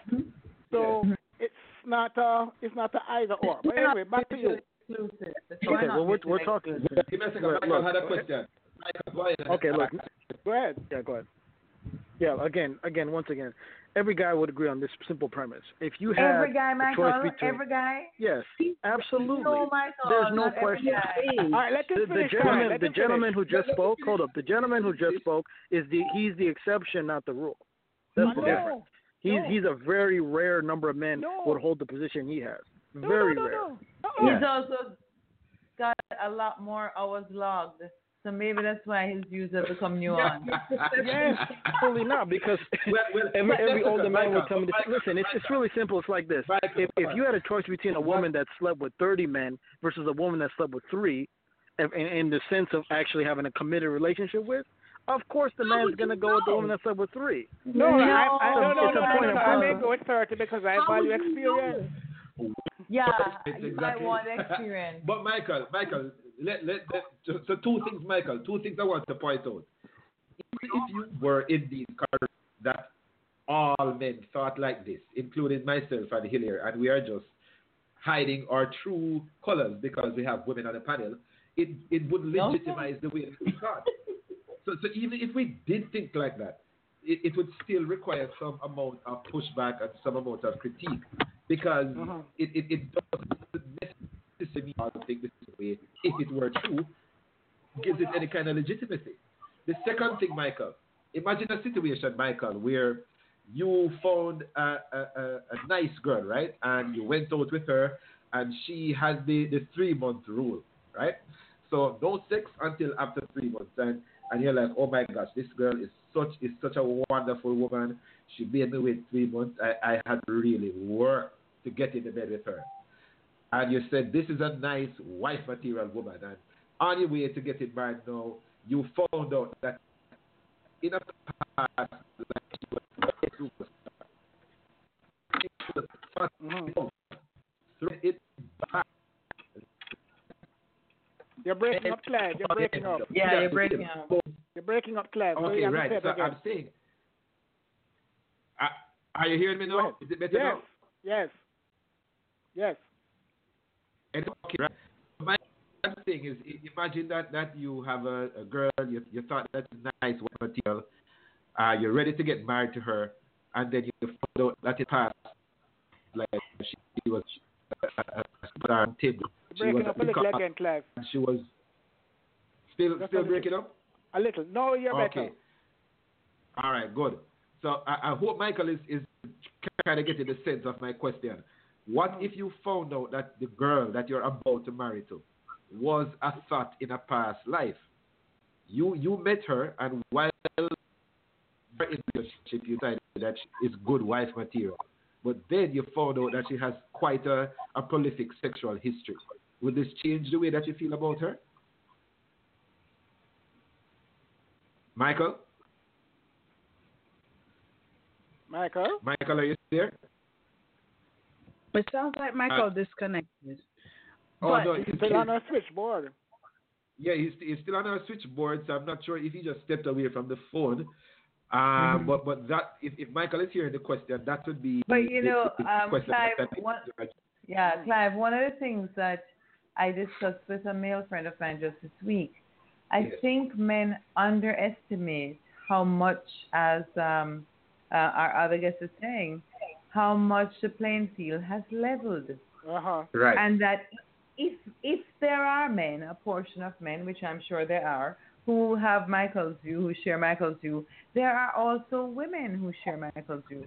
Mm-hmm. Who think a man who has slept around is a slut and don't want to have him. Right. Because right. we're living in an age of HIV, AIDS, and other STIs. Yes. So we're far more conscious now Yes. of what multiple partnerships can do. But at the same time, who do not see the number of sexual partners as Yeah. something that is a deterrent for someone Mhm. making a good wife, husband, or a life mate. Well, Yes. yes. In fact, Christina Fenton agrees with you. She says the playing field has leveled. There are men I yes, would I'm not, agreeing with her. I would Mhm. not date, but would be happy to fuck. hmm Absolutely. So, um, you know, so so yes, I I I I, I- I would agree with you. Is Michael back? Michael? No, Michael, are you there? No. Michael? not. All right. I think still we're not. okay. So so uh, hopefully he calls back. Um, and Mhm. I, I hope he didn't see that we, we ganged up on him. well, we maybe did. sometimes, maybe that. sometimes you, you need a gang. Uh, but I, I think Garth is also on hold. Garth has been on hold. I think he's been listening since the start of the show. Let me bring Garth in. Hello, Garth, are you there? Hey, Clive. Hello, Hey, Garth, Gar- what's hey, up? Garth. Garth, thank- Michael, and- and Michael ladies, just yeah. claimed, Michael just said all men think the way that he does, and that women can either be categorized as wives and thugs. What are your views on that, Garth? Well, it, it, it, it's it's not the first time that I've heard, um, you know, gentlemen verging on adulthood express their um, their knowing it all in such retrograde terms. It's it's I, I've come across um, young men having that kind of attitude before, and um, uh, it, my experience has shown that they come into a realization of what's really what somewhere later down the um the Right. maturation uh stage. So um I I've I've heard that argument before from people in my stage group. And um it, whenever that happened it's always struck me that that uh, I would have expected that they would be more egalitarian in their thinking um growing up in this new generation, but it it I it it's not a surprise because I have heard it before. Yeah, yeah, yeah. Wow, wow, wow, wow, wow. But any any other thoughts on this issue of, of sex and, and religion, guys? What has your experience? Where, where you ever consider yourself a devoted religious person, and, and how did you view sex and sexuality during that period? Well, I I can't claim to be expert in either of those categories, but I am um I'm I'm always interested in in points of views along along those scales. If I may get personal a little bit, uh, I. I, I think I could well do with sitting down with a session with Karen Carpenter because um, I- I have hang-ups, you know. I've um, Yes. and they're not religiously based um, necessarily, but uh, but they're. I'm a married adult. I have teenage children, but what I found in myself is that it's always been very difficult to talk about these things, and Right. being very personal now. I Yes. just don't like expressing, you know, even in intimate circumstances. Um, you know, my wife will want to to to have a conversation about things like that, and and I will want to avoid it as, as like Yeah, as if it's yeah. an illness. I I just I I just happen to feel that unless things are completely spontaneous and and and that I don't have any responsibility for. I was just about to things say in- that. Yeah. Yeah, yeah. I feel Into guys, it, guys, I can tell you guys, I feel the exact same way. You know, um, so, so, so just as how guys is sharing a personal story, I can do the same. You know, uh, it's not necessarily hang-ups, but you, you don't know how to introduce in a dialogue certain Right. desires, right? But, I mean, well, du- Gus, Gus hit the during nail on the sex, head, you know. during sex, it is possible. So during coitus, yes, you can say anything, right? And you can express all your fantasies, but Wait, outside hold of on, that one context, second, Clive. Hold your thought. I, hold your thought. I just need to check on Shaneka. I think she may be Yes. having some audio problems. Shaneka, Can are you you, hear there? me? Yes, I Yes, can hear hear you. you. Okay, good. Yes, All we right, hear good. you. I can hear you. All right. Good. Go ahead, Clive. So, so just like what Gareth is saying, I, I think that might be the case for a lot of men. So, so if, if we are in the heat of the moment, it might be very easy to talk about the desires and what you want to do. But outside of that, um, at, at like a, say for instance, you're, you're at breakfast. How do you bring up the, the, the discussion about certain desires, right? You know, so you're at breakfast, you're eating your ackee and saltfish and your fried dumpling, and you're drinking your your, your, your coffee tea. You know, Mhm. you think about anal sex. How do you introduce something like that? Just just casually, right? Uh, w- w- Are women more With a- comfortable with those kind With of a things? lot of social lubricant. Ah. and I would I would suggest that Clive, as a linguist, Clive, I'm surprised to hear you use words like coitus. It sounds like a fruit you buy in the supermarket that's imported Yes. from another country. You know, oh, can I have two please? Uh, Yes. in the midst of intercourse, Yes. intravaginal sex. But I think the way we bring it up, as a linguist, Clive, the way we bring it up is to have the language, have the language, reading about it, talking about it, and trying to express it. So sometimes the challenge is that we don't know how to, within polite conversation with our partners, say the things that we need to say. So I, I often recommend that we use I statements. Uh-huh. Talk about how you feel.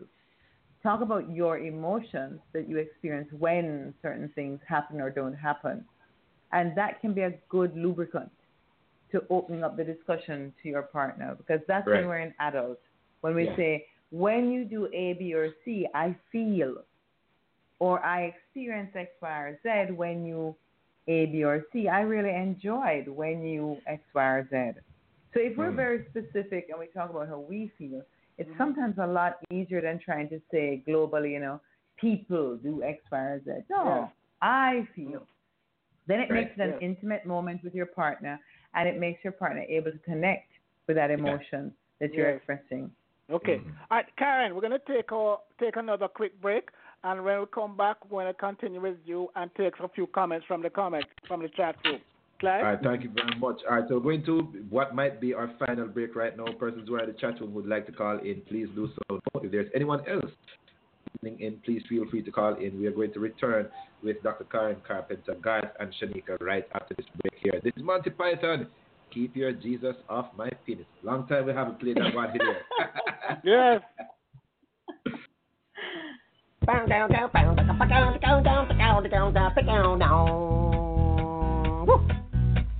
Keep your Jesus off my penis, keep your Bible off my balls. Keep your prayers out of my ears and your crosses off my walls.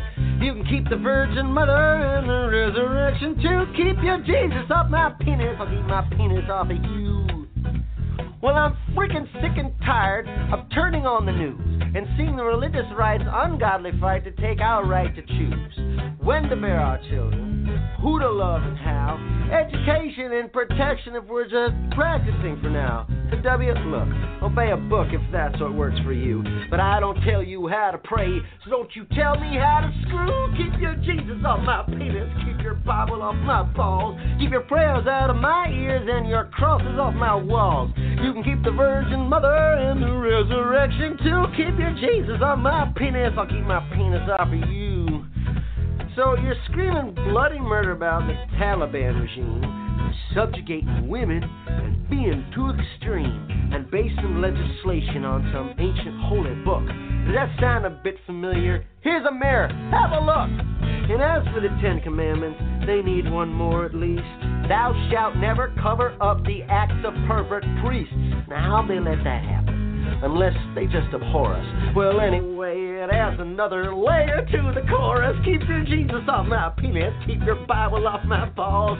Keep your prayers out of my ears and your crosses off my walls. You can keep the Virgin Mother and resurrection too. Keep your Jesus off my penis. I'll keep my penis off of you. So you'll execute a person and protect a single cell. But mercy killed the terminally ill, and you're going straight to hell. Well, I don't know much about the Word of God. Far be it from me, but I can tell you what it ain't. Hypocristianity. Now, I am not anti Christian before you grab a rope. There is beauty in religion, and joy, and love, and hope, and we're all looking for the answer. to This colossal cosmic cause. But who the fuck are you to turn your views into my laws? It's just believers in the Bible that would have abortion banned. Anti choice agnostics, I could count 'em on one hand. And as for killing babies, I have but one retort. If someone raped your daughter, George, you'd beg her to abort. And if some young girl from your church shows up with child or some infection, 'cause you taught her what a horrid sin it was to use protection, well, one day you'll face the pearly gates. And what you gonna say? When that long haired Jewish peacenik sends your ass the other way, saying, Keep your Jesus off my penis, keep your Bible off my balls, keep your prayers out of my ears, and your crosses off my walls. Look, I've had it up to here with all the biblical you spew, so keep your Jesus off my penis. At least that's what I would do. Keep your Jesus off my penis, keep my penis, yes, off of you. As if you want me to. Welcome back to the Yardie Skeptics Radio Show. Right here on the Yardie Skeptics Uh, Radio I'm Show. going to hell. We, we are the home of the ackee of rationality and the saltfish of skepticism, and we are dealing with sex and religion this morning. We have um, some really interesting guests in our studio. We have Dr. Karen Carpenter, uh, clinical psychologist and sexologist, who's really been um, showing us how the, the research and um, you know rabbinic tradition and all of those things relate to the sex and Shaneka Harris, who has really and truly enlightened us about the way um, that the, the, the playing field has been leveled and, and, and the, the, fact that uh, women are more or less kind of taking charge of their own sexuality nowadays. And that, the, the lone man right now on the panel, uh, we had a, a gentleman earlier, a young guy, Michael, Michael. who, uh, you know, other people just gang up on Michael after Michael say all men think like him. When they gang up on Michael, and Michael is now gone because, because I'm going to feel to agree with him. But we've been having quite a lot of fun here, you know, quite an interesting discussion. And uh, persons in the chat room are keeping the chat room alive. We have a lot of questions and a lot of discussion going on in the chat room. And just before the break, we started to talk about the hang-ups that um, Jamaican people have, especially Jamaican men, how to broach certain topics. Not even the taboo ones, even basic uh, discussions about sex. Fine. For instance, uh, maybe Dr. Karen Carpenter could, could um, advise us on, on how to, to, to bring up this topic. But let us say that a man is worried that he is not pleasing his partner, right? So, so that is one thing that. So, so I can say this now. A lot of men think like this. Maybe all of us we are worried that we are not measuring up to our partner's expectations sexually. How does a man bring up that topic, Dr. Carpenter? Five. Yes, Before you go to Tanika. Before yeah, you Shaneka, let me hear what you have to say. before you go to Dr. Carpenter Yes. and get her professional opinion. Yeah. Uh, so, two things, and this this goes back. So, just to to end I close off what Michael was talking about, and to quote the great philosopher Vybz Kartel. Um, one, one man's wife is another man's bitch. Excuse Yes. the language. Yeah. Um, so what you might be considering wife material was probably a thought, quote unquote, to somebody else. But all right, enough on that. Um, I uh, I've never come across a Jamaican man, right, Yeah. in conversation who's had any issues to random women how he desires to sexually please them. So Yeah. it must be only in committed relationship that Jamaican men are having these issues. Because when I meet the, the men out there, the Jamaican man on the streets and you know, in the in the dance or wherever I meet them, they they have no problem telling me or they want to put it mildly, stub out the meat and Yeah, but but but Shaneka, Shaneka, that, all of all of that, all of that is what is called peacocking. All they're doing is spreading their beautiful peacock feathers in hopes that you'll be attracted. But a lot, a lot of these men are are are boys on the inside. You know this this big talk about. Let me tell you something, my girl. I hold me one hold it later and long out the anaconda for you, you know. When, when, when, when, the, when the anaconda drop in your belly like hot wax, and you fall out. No man, Clive, it's all you know, Clive, you're speaking about a virtual reality there. That, that is what Look, that is just peacocking. That is peacocking. It, but but Right? in addition, I don't know if Shaneka um, finds those men attractive when they do that, and I know I agree with it, but I call it oral sex. Men who Literally, talk verbal. about sex in those ways rarely can sex. perform as well as they say. Yeah. Because if you have to give me all this description as a build-up, I'm really thinking that the, the, the sell, the ad, is going to be better than the product. Yeah. And normally it is. Yeah, so Mm. I, I'm saying that the, the Garth, for instance, who was on just now, does not sound to me. Again, we're, we're running the risk of putting all around things, all Yes, or nothing yes. thinking. All men are not alike. All men don't have the same kind of crude game. All men Mm. are not going to come up to you and give you that disgusting set of tired, worn out lyrics that we've heard a million times if you're a female above 30. So I think that different men approach it differently based on their own upbringing, based on their own Yeah. expectations, their family of origin, what they experience and what they expect. Yeah. I think the, the whole question of talking to your partner is we tend to run that risk that Michael was running of having a Mm-hmm. That if she's a Madonna, if she's a saint, Yes. if she's a Virgin Mary, she can't also be the whore. Right, right, So- exactly. And we know that from from way back when, I think in my grandmother's day, they used to say a woman has to be, you know, a seductress in the bedroom, a gourmet in the kitchen, and a lady in the parlor. Right. So no right. one per, no person has any one characteristic that they display in all circumstances. Yes. yes. And perhaps these men didn't need a Madonna. Mm-hmm. Um, in in the uh, I forget the one um, a movie I watched, the fella said that he needed a mistress, and when the guy said why, he said because I can't do the things I do with my mistress to my wife. That's the most she kisses my children with. Right. Oh boy. Right, right. Oh boy. All right. Oh, boy. So men Mm-hmm. have these notions about women as well, which Yes. frees women into these categories that mean I can't open up to her. She's so saintly. Oh my God, I can't have this conversation outside of the bedroom. Was that Right. Madonna We Whore have- Complex? Yeah, so we What? have to break through these stereotypes and recognize that a woman Yes. Is not a Madonna whore. But Right. she might be forced into those categories because she thinks you expect that, and she Mhm. wants to please you. Yes. So if Yeah. she's not assertive enough, she's not going to be able to say to you, "Hey, I'm neither and I'm both." Right, right, right, Yes, right. yes, yes. Um, b- b- before you come in here, I just want to inform our panelists that Michael has managed to, to reach us. He got Oh, disconnected excellent. earlier. Michael, are you here us clearly? Michael is persistent. Very good. and that is good. Persistence is always Yes. good. Michael, are you are you hearing us clearly? Yeah, no, sorry about that. My my call had dropped. My bad. Welcome problem, back, Michael. problem. Thanks Welcome for back. joining us. Uh, I'm not sure if you heard the last comment from Dr. Carpenter, Michael, but I know we're talking about the hang-ups that men have to talk about their own sexual desires and the, the, the kind of uh, sexual fantasies that they have. Do you experience that any at all? Any kind of anxiety talking to a partner about sex and the, your desires and your fantasy? What has been your experience where that is concerned? No, I've never really had a problem with that. I mean, as long as you have an open relationship where two people are free to talk and express what they feel like, it's not a problem. Yes. But um, but don't. What you know, about some of these fantasies that might be very taboo or, or might be forbidden in, in religious circles? Are you a religious person, Mike? uh, yes, I am. Uh, Christian? Yes. Okay. Well, what what if some of your desires and some of your fantasies um, kind of go with Christian teaching? How do you bring this up to a partner? Do you bring it up in your talk?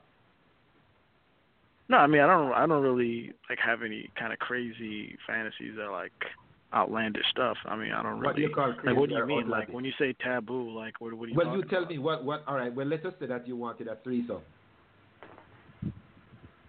I, I wouldn't want a threesome. I was about to say to you, Michael does not want a threesome. So stop putting ideas in his head.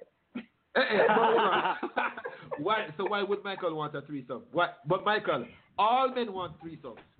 No. Every Well, single man wants. well, a we're using Michael's reasoning. We're, yeah, we're, we're using Yeah. Michael's um, kind of logic. All men want a threesome. Every single man. So Michael, you are just pretending now because you you feel that you're a Christian and you want to hold on to that Christian status, but deep down you want a threesome as well. But before you go No, on, and- Michael, and- and- Michael, Okay, Michael, go before you go on, I just want to bring in a comment from one of our listeners, Marie Ireland. Marie, I, hold on a second. I want to bring in a comment from Maria. Marie Ireland, who says, when I'm open and honest about my sexual views, desires, and practices, I find that people are, sorry, my, my page keeps jumping. Um, I find that people are willing to open, be open and honest about theirs. And she says that she's found that many Christian men are very have fantasies about polyamory and BDSM. So I mean, I just Yes. wanted to bring that in as a as a as as, as let us say the experience of another. I mean, even although you say, well, you know, you don't have there's nothing essentially unconventional that you want, but just to say that there are men with your let us say religious background who perhaps um, let us say think or operate differently. Michael.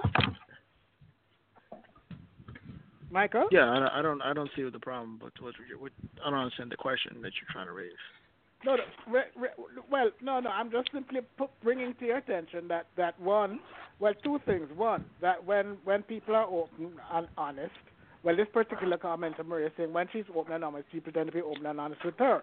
But, but secondly, the more important point is she said that she's encountered many devout Christian men who have fantasies about things like polyamory and BDSM, which are presumably outside of the mainstream of what, let us say, you know, I suppose a traditional quote unquote Christian man would Yes. would gravitate towards. Right. So So there are there are Christian men out there, Michael, who want to be in bondage situation. They want to be whipped. Okay, well let's let's just examine let's just examine that statement. So you're saying that she's basing this off her experience of dealing with Christian men, or what? What, yes, is, what, is- yes, what is she talking yes, about? she's basically Her dealing Okay, so- Christian men. personal experience. So how how big how big of a sample size are we talking about? How many people? All right, so Michael and um, here, let No, me but add if, some if, if one Christian to man that. wants it, all Christian man want it. That is But how look, we'll. look, but, but Let me- Michael, let me I add know, some I, I know to that, of gentlemen. SDA, I know of SDA men, right, who are who who, who are who are closet homosexuals. I mean, who who I understand from my gay friends are the biggest freaks in bed. Um, I, I don't, I can't tell you. I'm not propose. I'm not suggesting that that that this, that that this this represents a particular um, proportion or sample size. I'm just simply saying they exist. You know, um, of course, they exist. Important. Yeah, of course, because people have all kind of weird preferences. But when Right. we, what, what you're trying to do is when you compare it to the statement I made, Right. that doesn't hold up, and I can explain why.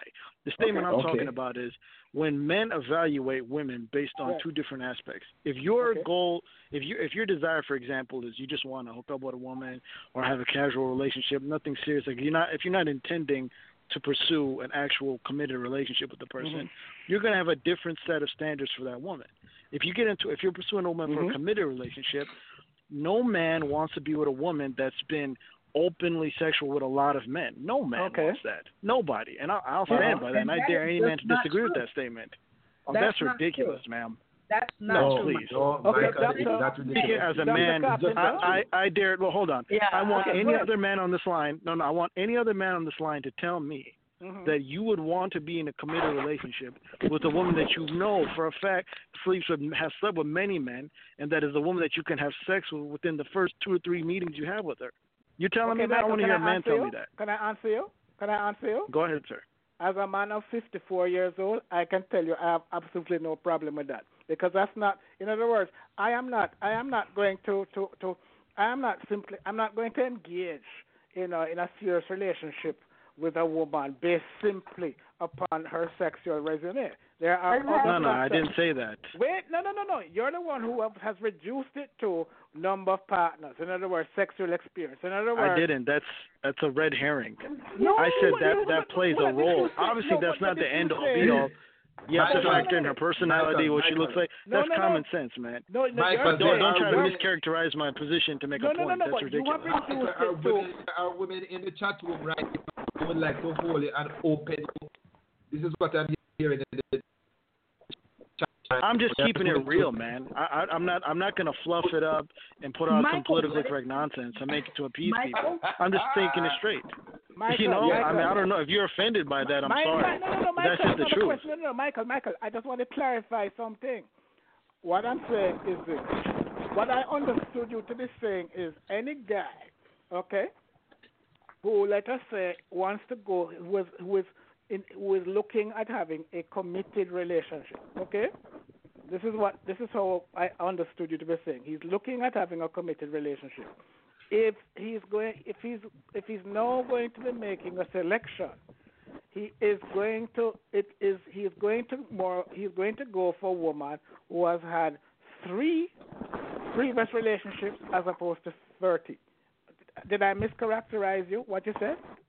Yes, a less sexually ahead. pervasive woman. That's it. It's common Or sense. sexually pervasive. Okay, so in other words, okay, well let's use your term, sexually pervasive. I'm, I'm not sure exactly I would use it in that way, but, but let us say a woman with lots of sexual experience. Okay, my my my point is, I for me, that is not a correct. That's not going to be a deal breaker. In fact, it perhaps it's not. It's not going to. Incl- it's not going to incline me one way or the other. There are other to me. That's just because you got low important. standards. That's all. Huh?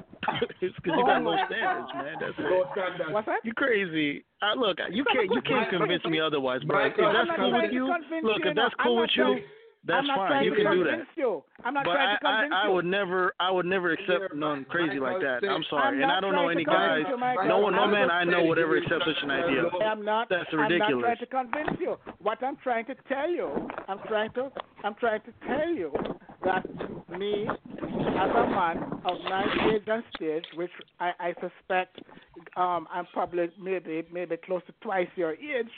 Um, I have a different perspective, and it is Yes. not the binary black and white reductionist perspective that you have. Right. Right, of That- that- course. It really comes down And to you're that. in. All I said is you're in the minority, and you are. No, I'm All not. right. And Most- I- again. and what I'm trying to say Yes, is you I've are. been on this What- earth a little just- just longer a than quick- you, so I can tell you that I'm interjection. Yeah, not. that doesn't make it. Anyway. That doesn't make any difference. All right, let's Most break- older men I know meet, have the same position as well. Okay. And when we talk amongst men, this is how we feel. So Maybe you you're feel that way. boys. That's cool for you, Maybe but you're talking among don't don't try to convince anyone that that position is, is shared by a lot of men when Anyway, it's not. And every young man on this line knows that. Hold on, Hold on. hold on, hold on, folks. Hold on, hold on. See, Michael, one person.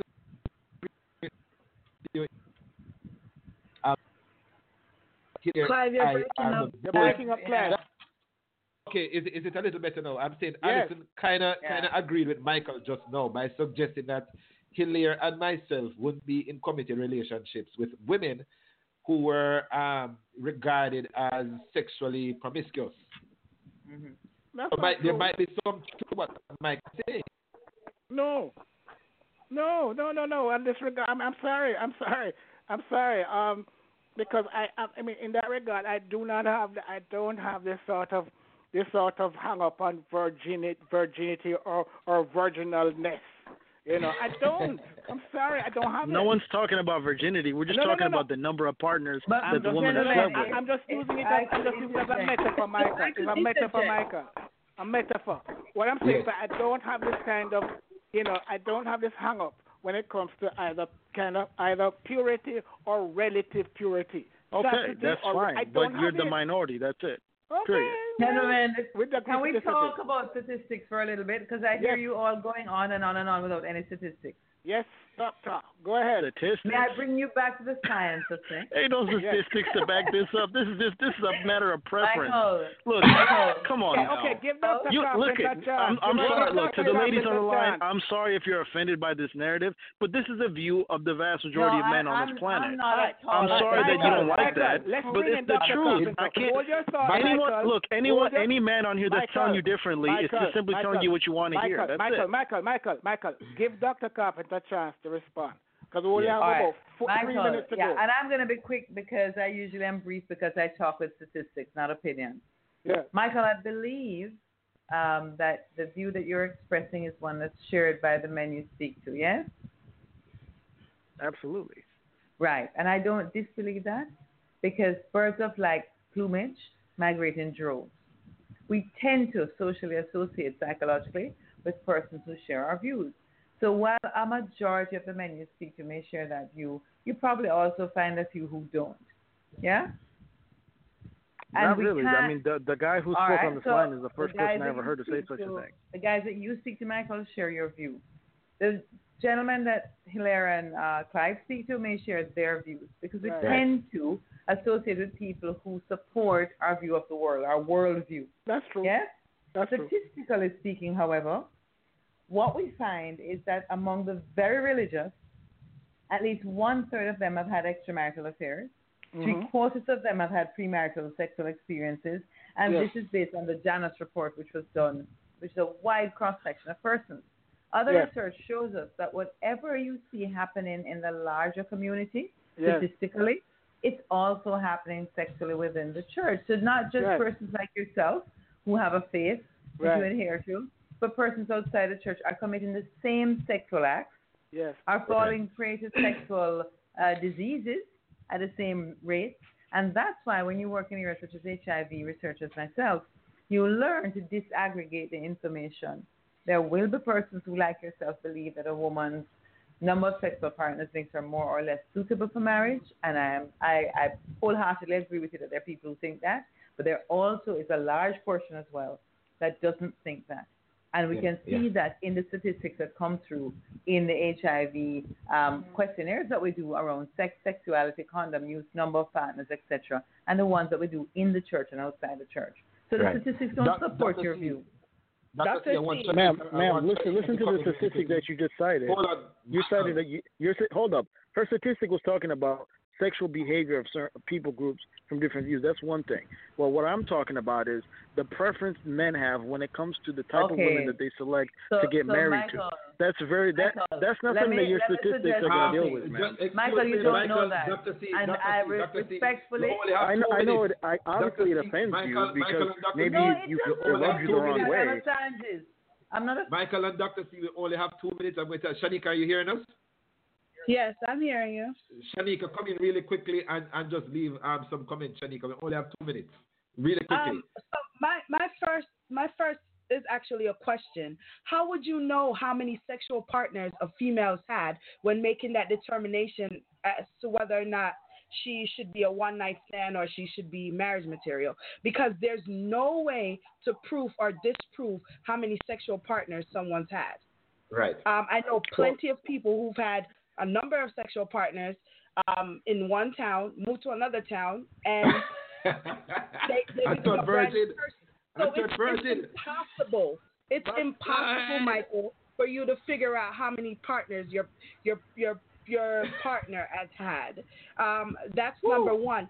And this demographic of people that you're you're referring to, it's it's the same reason I don't know any Trump supporters because you you you talk to, you deal with, you associate with people, like-minded Yes. people with the same mentality as you. So of course the people you're talking to are going to have the same Folks, opinions. folks, I know have to plenty leave. of guys whose opinions Well, hold up. differ. That that's not true to because I've I've I have many friends and many people I associate with that have totally different positions than myself. We have to continue. Folks, we might have to pick up this discussion next week. So, Michael, I want you to listen to the show next week. We're going to have a part two. This Okay. needs to be extended. This needs to be extended. We want you back, Yes. Michael. Thank you very much, Dr. Carpenter. We want you back as well, as well as Shaneka and Garth. We want Yes. you all back. We're going to try and get Damien Williams again. He was Christian who was to just folks, we have to get out of here right now. This is Shelly Seagull with Steve. Big up to Free Thinking Island. See you next week. Yes.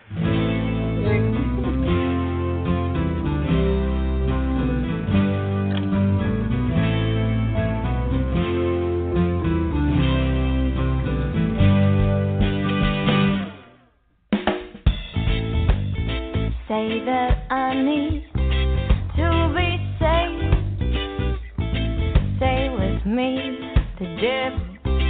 Got his